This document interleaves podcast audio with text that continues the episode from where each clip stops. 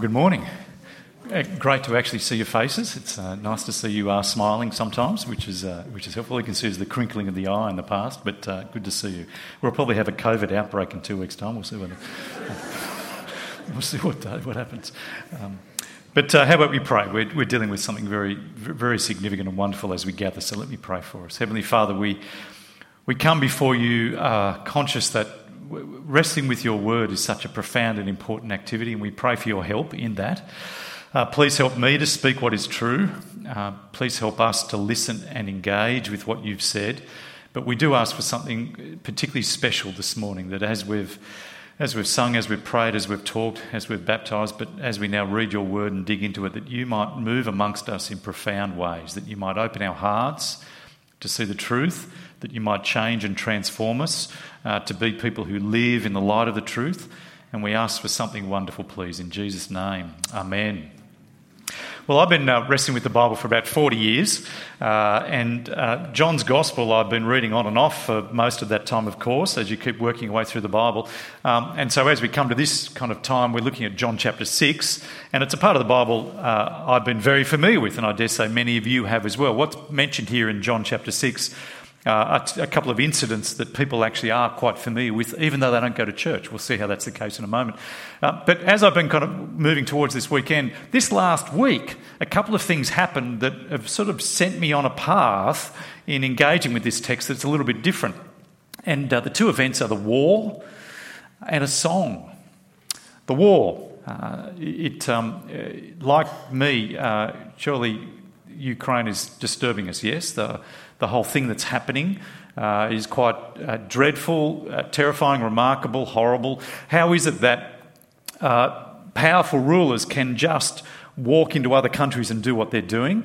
For, for, my generation, for generations younger than me, this is effectively the first time we've seen a superpower do this kind of thing. We've seen other things, Afghanistan and the Balkans and so on, but um, this particular thing is, is somewhat unique and it does feel very much uh, triggering World Warish feel about it. Am I right? There's something quite remarkable happening and dreadful. And so you're left, you're left looking at that, um, and aren't many of us going, Where is God? Do you know what I mean? Like, there's no world ruler, it seems to us, that can step in and do anything. They're, they're helpless. They're um, seemingly just able to stand on the sidelines where this horror occurs. But where's God? He has the power. Why isn't He stepping in? Haven't you had some of those kinds of questions? This is years ahead of us now where there'll be um, dreadful suffering for this people. And, and where's God? The war. The second thing that's happened to me this week that sort of spun me in this direction is a song. A new song that's been put out recently by uh, a young singer songwriter in Sydney, actually, a, a, young woman who seems to me to be very talented, uh, very clever with what she's doing. But this is a song that um, focuses on God. In fact, it's called God is a Freak which triggered my interest. And so I, I did chase it up and uh, find out a little bit more about it. And now, she wrote this song before the events this last week, but it's focused on what she perceives to be um, a God who is out of touch with bad priorities. And so it begins with this. The, the, the, song starts I heard my dad pray over a football game. I guess God had time that day. So, reflecting on God's listening to a dad pray about a football game and seeking to answer his prayers there. But then the next sentences, here's a warning, it gets heavy very quickly. Um, she talks about how that same God just watches as she gets sexually abused. And she's wrestling with this thing of what's with this God who seems to be so attached to middle aged, middle class men and their football but stands idly by watching terrible abuses occur in our world. What is there with this God? The song continues in something of the same kind of refrain about God hating certain people he's created. And it ends with her saying, Why would I want to spend eternity with him when he's such a freak? Now, she herself says the song was a bit of a flippant, make fun of God thing. But it's gone viral. And it's gone viral because thousands of uh, young men and women, but particularly women, I think, are seeing it as a way to express their own feelings about the world and the God who seems to be absent. Where, why is he prioritising answering prayers about football games and parking spots?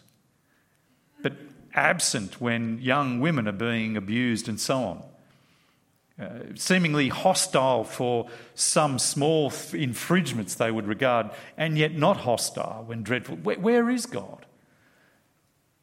Now, you know, there's much to engage with the song in terms of problems, but there is a cry of the heart that is surely appropriate, isn't there? There's a cry of the heart that looks at the world and says, Where are you?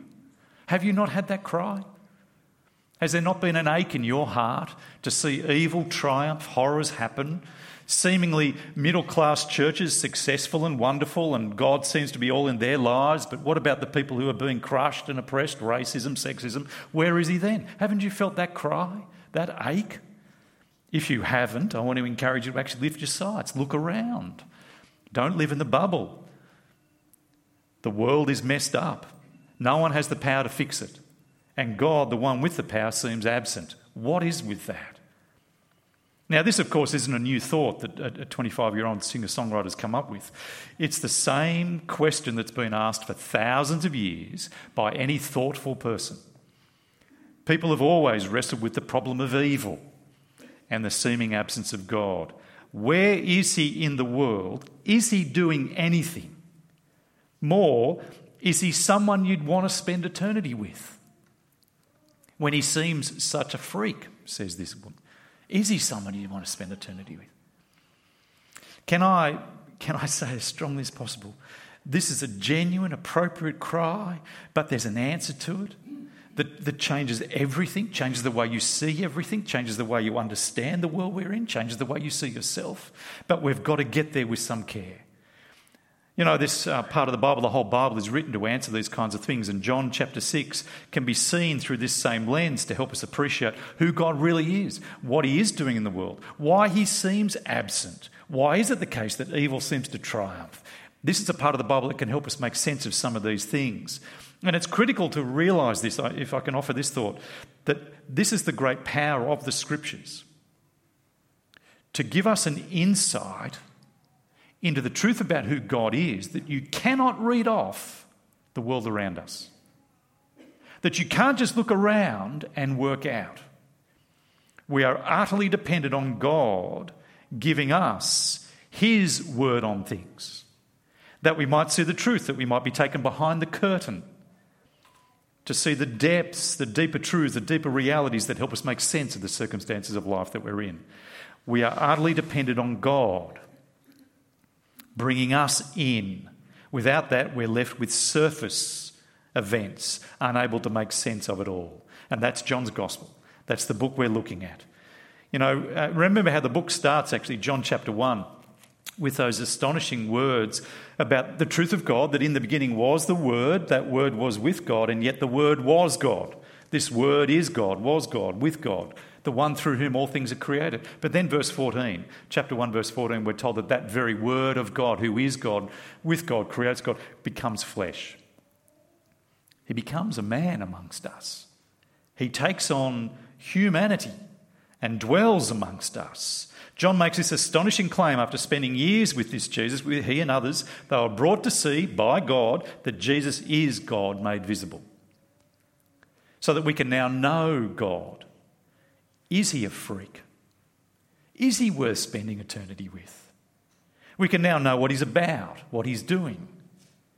In the midst of the confusion, uncertainty, and conflicting experiences, we can go somewhere to find clarity, and that's what the Bible is for us. John chapter 6. I want to show you that this part of the Bible will help us make sense of some of these things. We've got to do a bit of digging, it's deep. Um, John chapter 6 is a record of two particular, well, it's a lot more than this, but it's two particular incidents in the life of Jesus um, which are incredible miracles. Now, hold on to these big thoughts. Let's journey through John and come back to the big thoughts. It records for us two extraordinary miracles that are not called miracles. They're never called miracles in John's Gospel. They're called signs because they're not just about power, they point to something, the truth of who Jesus is. Those two miracles that I'm going to look at with you are the feeding of the 5,000 and Jesus walking on water. Now, my guess is whether you've been to church or not, most of you will have that'll trigger some memory. You will have heard of that language. These particular miracles are very kind of uh, sort of invaded our popular culture and popular thinking. Now, they're not particularly difficult events to get our heads into, so I'm not going to spend a lot of time going through and retelling every detail. I'm going to rush through them now to get you some uh, sort of captured again. Chapter 6, let's go through the two of them. Sometime after this, Jesus crossed to the far shore of the Sea of Galilee, that is the Sea of Tiberias. Now, John's writing a long time after these events, so the name of that body of water has changed name over time. So he, he's saying Sea of Galilee back. But now, come and I'll give you a quick map here and you can see where it is. Uh, the feeding of the 5,000 occurs on the eastern side of the Sea of Galilee, much higher than that, up near the city of Bethsaida, actually, town of Bethsaida. But um, there is the geography of it. Um, Jesus goes over to, the, to that side of the sea with his disciples to get away. We can drop that map down if you wouldn't mind. Um, and the great crowd of people, verse 2, followed him because they'd seen the signs that he'd been doing previously, healing the sick. Jesus went up on a mountainside, sat down with his disciples. The Jewish Passover festival was near. Then Jesus looked up, saw the great crowd coming towards him, and he said to Philip, Where shall we buy bread for these people to eat? So he asks Philip. He doesn't uh, have an answer, particularly. Verse 7 uh, it would take more than a half a year's wages because we're talking about, if you come down to verse 10, 5,000 men with women and children is probably 12,000 people. It's a massive crowd.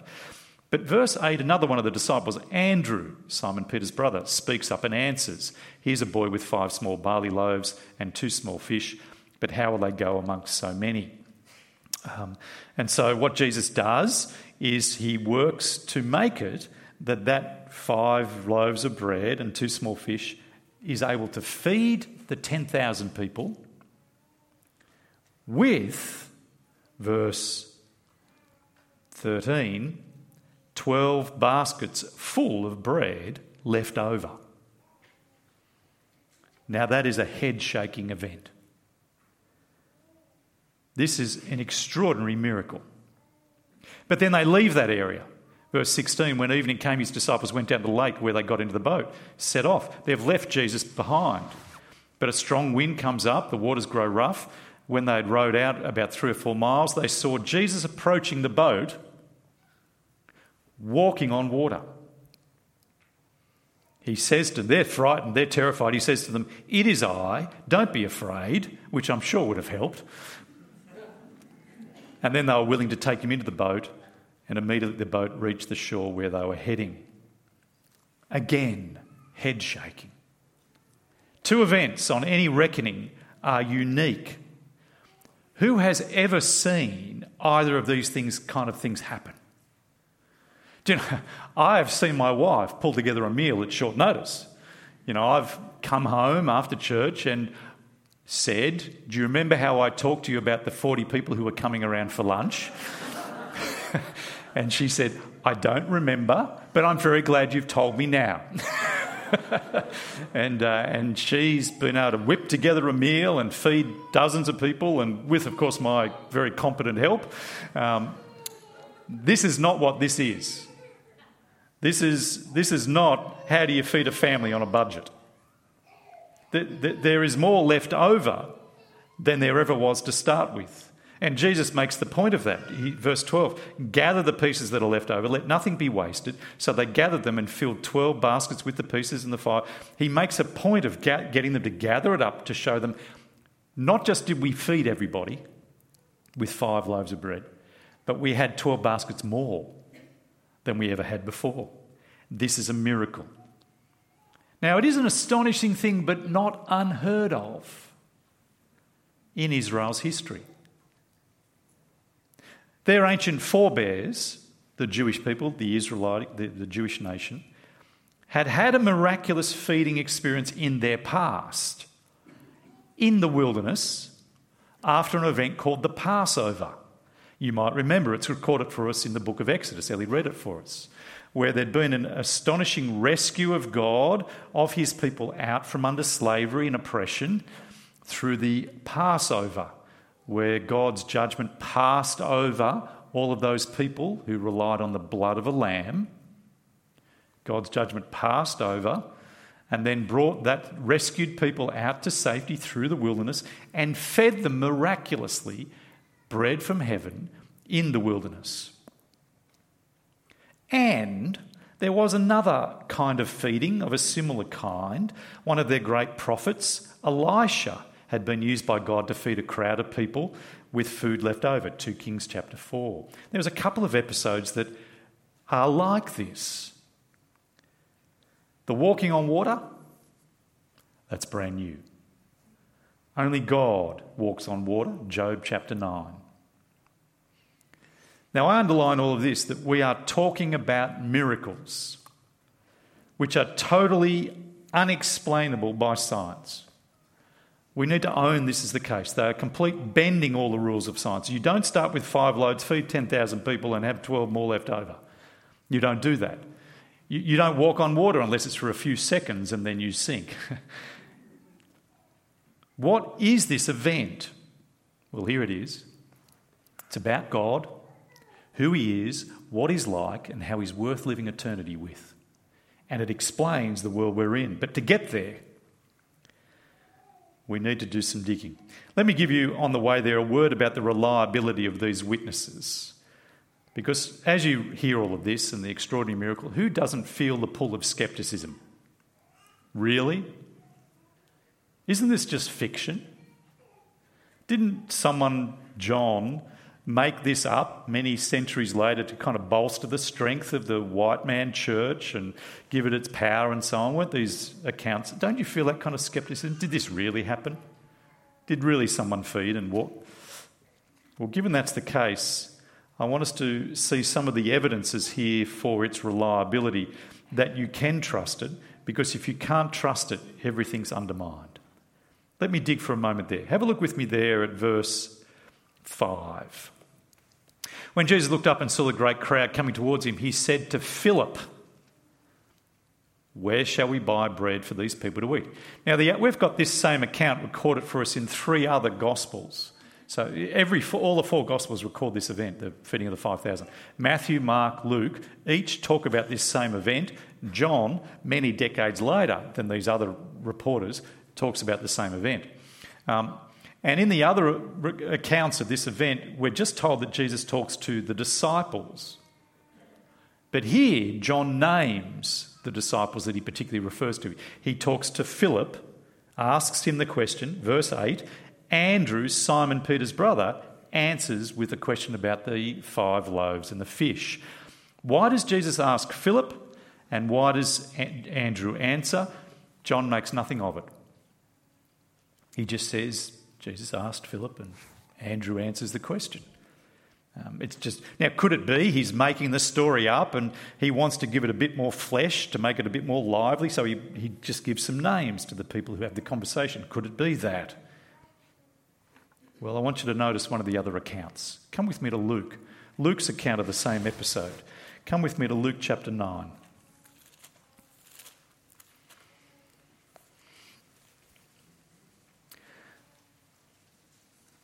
Verse 10. When the apostles returned, they reported to Jesus what they had done. They took them with then he took them with him, and they withdrew by themselves to a town called Bethsaida. So what we find is that this incident, the feeding of the 5,000, happens in a town called Bethsaida. That's why I suggested the map should have that feeding a bit further up. It happens in the town of Bethsaida. Now, Luke doesn't make anything of it, it's just an incidental bit of information he drops into his account. Nothing happens, just the town of Bethsaida. But come with me to John chapter 1. It's much easier to do in a book, isn't it, than a phone? Do you find that?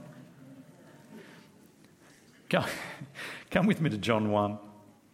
Look at verse 43. The next day, Jesus decided to leave for Galilee. Finding Philip, he said to him, Follow me.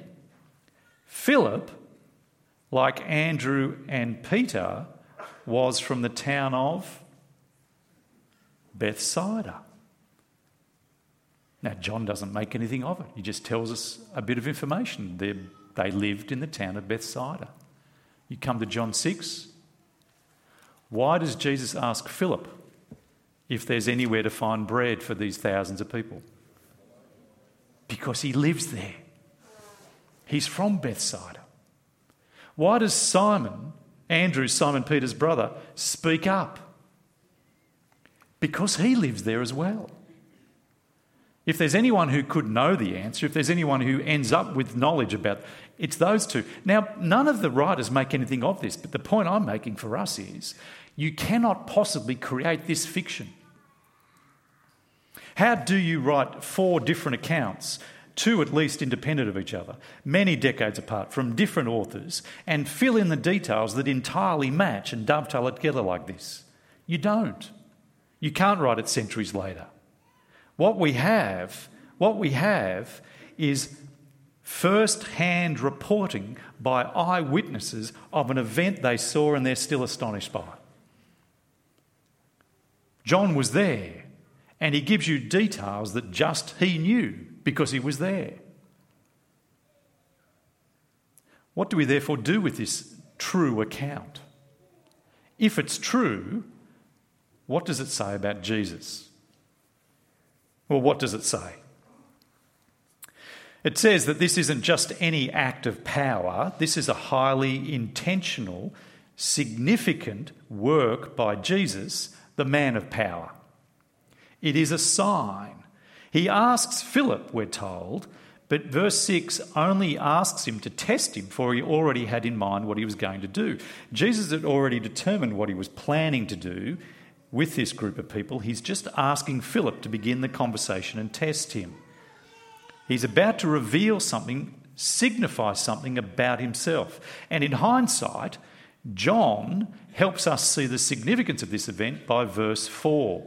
Look at verse 4. John tells us the Jewish Passover festival was near. Why? Because John is now alert to the fact that all of this that's happening is tied in with that experience of the Passover. It's connected with that previous great feeding around the Passover when God fed them manna from heaven.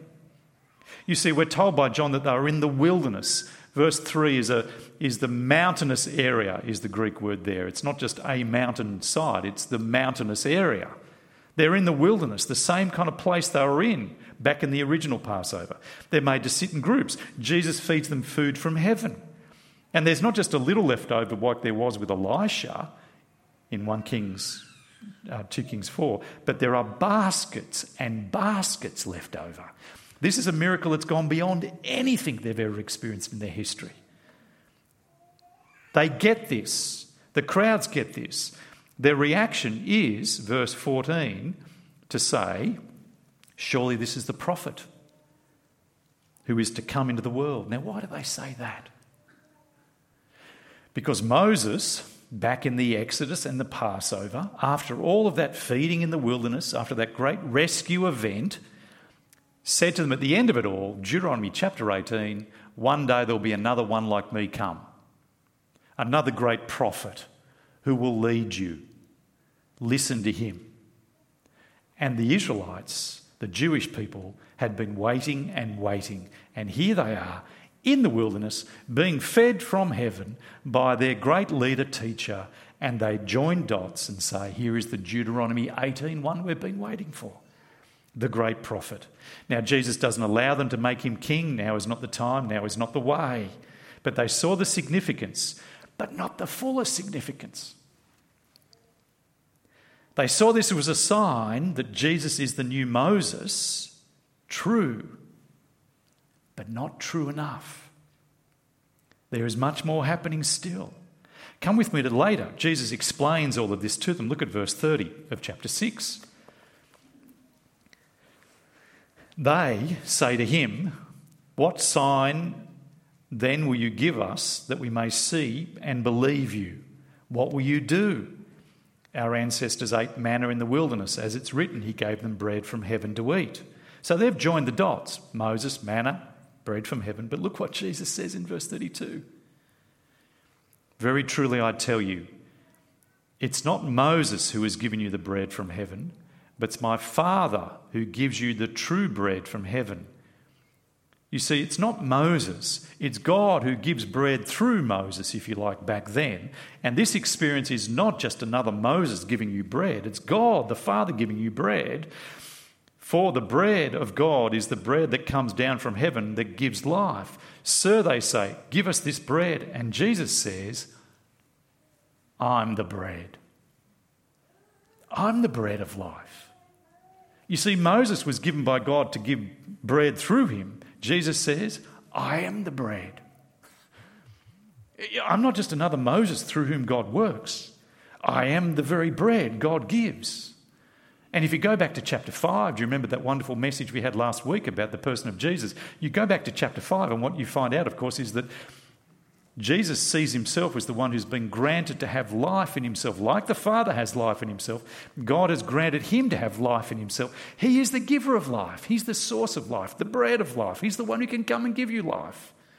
He is not just another Moses. He is bigger and far greater and glorious than Moses. He is God Himself in the flesh, come amongst us, not just a prophet, and more, the walking on water. It's a draw dropping experience. But so is Jesus' word to them when it happens. Look at verse 20. Come back to chapter 6, verse 20. When he walks out on the water to them, verse 20, he says to them, It is I, don't be afraid. Now, what's with that? Well, I'm going to give you some lessons on Hebrew and Greek. You ready for this? Let's see if the slide does this for us. Back in the Old Testament, the Old Testament's written in Hebrew, and in Exodus chapter 3, Moses, do you remember Moses, the, the Passover, the feeding, of the, the feeding of the manna and the rescue and so on? Moses asks God, What name should I tell the people? And God says, He gives, He says, My name is Yahweh. Just the four letters. Now, how do you translate that cluster of four letters without the vowels in it? How do you tra- translate that? Because the word means existence, it means being. And so we've translated it as I am who I am. A little bit later, God says, Tell them I am sends you with a slightly different set of letters, but conveying the sense of being. I be, I exist, I am. And so we've translated with that language. When you come into the New Testament, you're talking Greek. Now, the little phrase that's used here by Jesus is the two Greek words there, ego, eimi. The Greek word ego just means I, you know, egotistical, ego, I. eimi is the Greek word, it's the verb to be. But who knows what that means? It's the verb, am, being, uh, was, will be, the verb to be. And in Greek, funny thing in Greek, lots of languages apart from English, you can just say eimi. And if I tell you eimi, you're saying I am, because the pronoun, the I, is caught up in the verb, I am. But what the Greek does here is it goes, I, I am. So it, it adds the ego in the front of it to emphasize I, I am, you see. Now, there's your lesson. Here's the thing people can just use ego eimi to say I am, I, I am, it's me. So it is I is a good translation. In fact, you'll get a blind man later in the chapters who uses the same phrase. But come to chapter 9, chapter 8, the end of chapter 8. Verse 58 Very truly I tell you, Jesus answered, before Abraham was born, ego eimi, I am. Not I am something, just I am. Before Abraham was born, we're talking thousands of years before Jesus is speaking, a man who's been dead for thousands of years. Jesus says, Before he was, I am. Now, what's he saying there?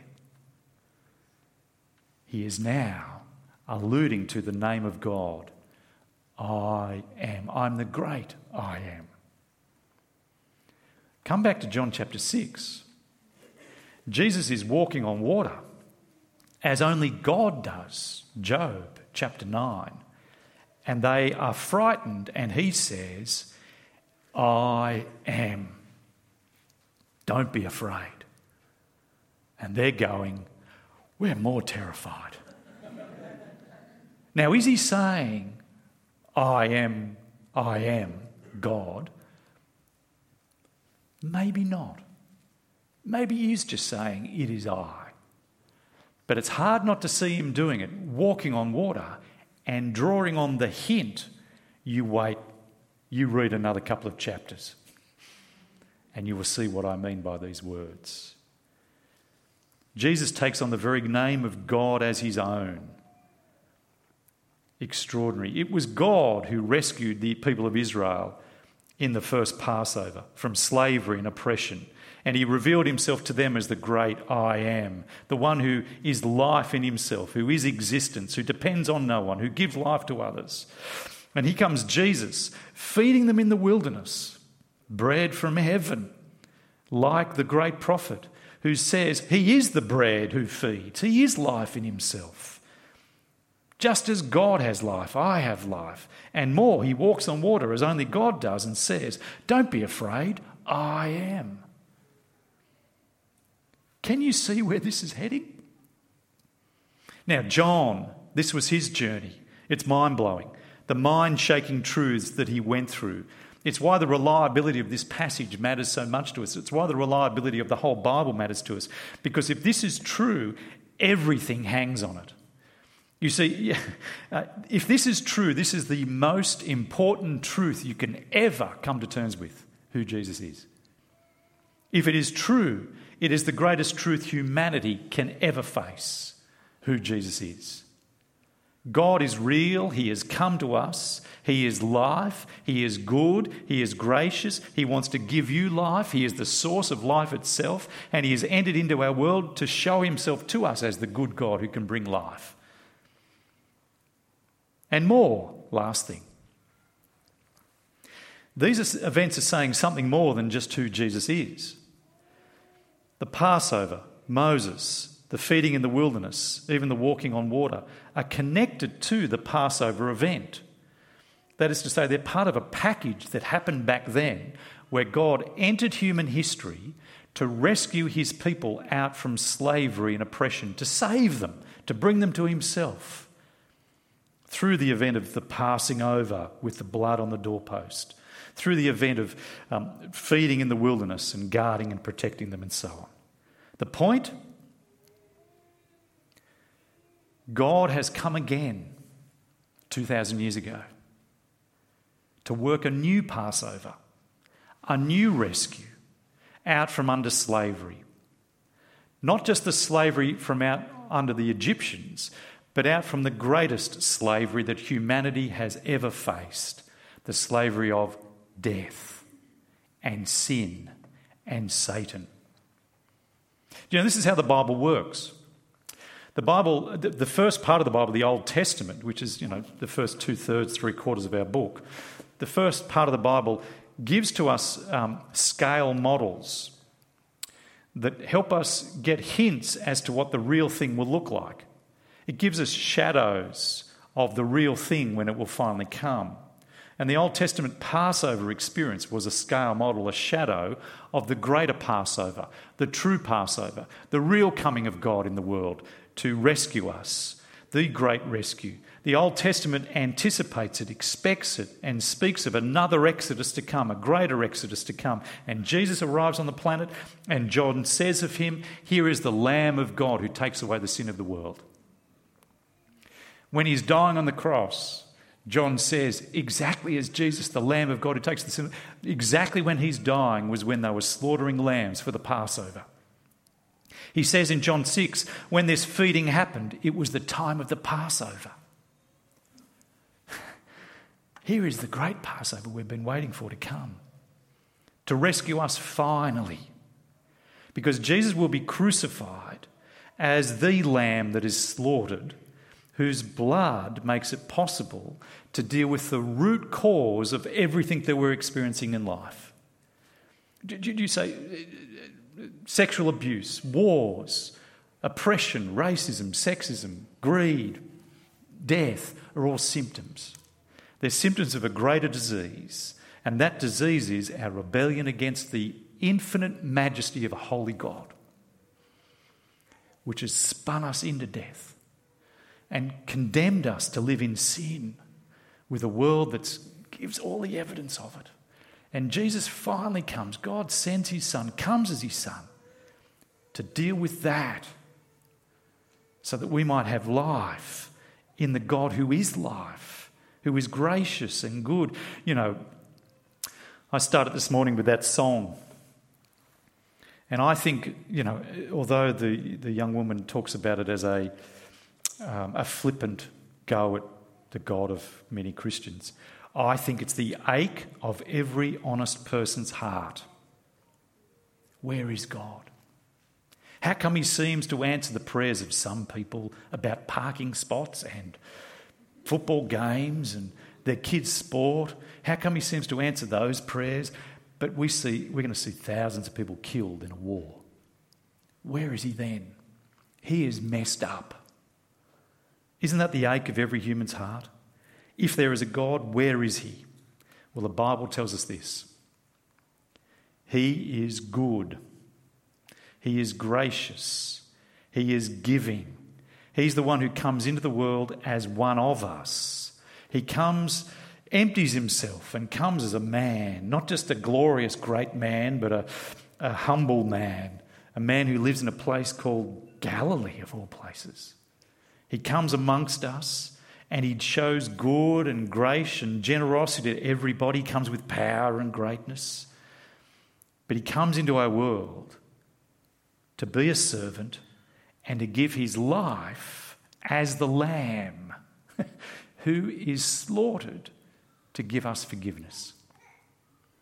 To make it possible to deal with the root, the thing that causes everything, our rebelliousness against the infinite, glorious majesty of God. He comes to deal with our deepest problem so that when he does finally eradicate evil from the world, when he finally does come to get rid of all the symptoms of that evil, some of us will survive. Because here's the deal evil does not run between some people and others. It's not as if some people are, are, separated onto the evil side and some people onto the good side. It's not as if Putin's over here and we're over here, and if we were Putin, we. No, no, no. Evil runs through, as others have said, through the very heart of every human, so that every one of us has evil in a heart. We are all like Putin. We're all caught up in the same. Given the opportunities and the power, and the, it's all there for all of us which therefore means when God comes to eradicate evil, if he doesn't deal with the root cause, we are all lost. And so he comes 2,000 years ago in this glorious person of his Son to pay such a price, to give us evidence of himself that taps into the Old Testament to see, I am here, I am good and gracious and generous, and I've come to die to actually pay your penalty so you can be forgiven. Well, why don't you fix everything up? Because he's patient, not wanting anyone to perish. If God just ended everything, none of us would come to know relationship with himself. And so he's patient, bearing with us. Do you know, here's the thing if you read off life from the circumstances of life, you'll draw the conclusion that God is absent, he is cruel, he's a freak, but if you see the world through the lens of the Bible, you will see a whole new way to understand it. God is not absent, He's patient. He's not absent, He's patient. Why does it carry on like it does? Because of His great goodness, His greater goodness, to give us all one more day to repent and find the blood of Jesus as the means of forgiveness for each of us for our world to find forgiveness so that when he does end things, there will be some of us left. Do you know there's a, um, there was an ad years ago, no one's actually enlightened to me what it was about, but I remember years ago there was an ad that showed a small snippet of a particular experience of a man and an older woman. And in this experience, the young, beefy man violently grabs the arm of the woman and pulls her and you're left looking at this young man going, You brute. She looks at him angry and hurt. What are you doing to me, abusing me like this? And it looks very bad until you pull back. And the commercial pulls back and shows actually she was about to walk into the path of a truck.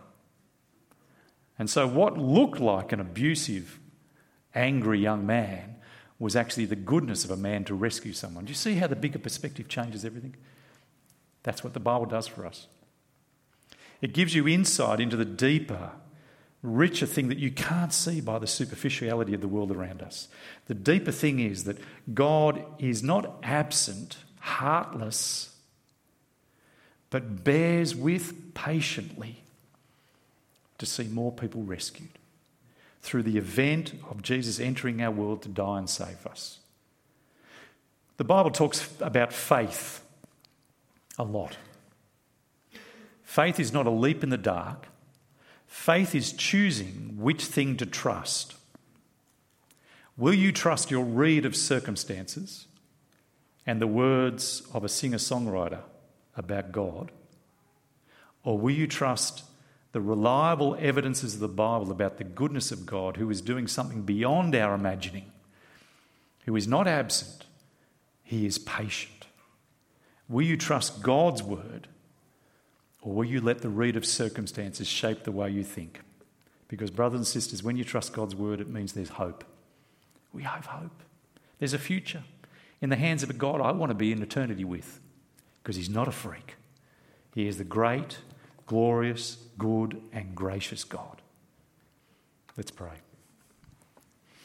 Heavenly Father, we do ask, please, that you might help us appreciate the revelation you've given of yourself, that we might truly trust it, that we might look beneath the surface, please, and not be ruled by circumstances, by the, the whims and, and foolishness of people around us who, who fail to see the deeper. Th- please help us see what you've given us in the scriptures.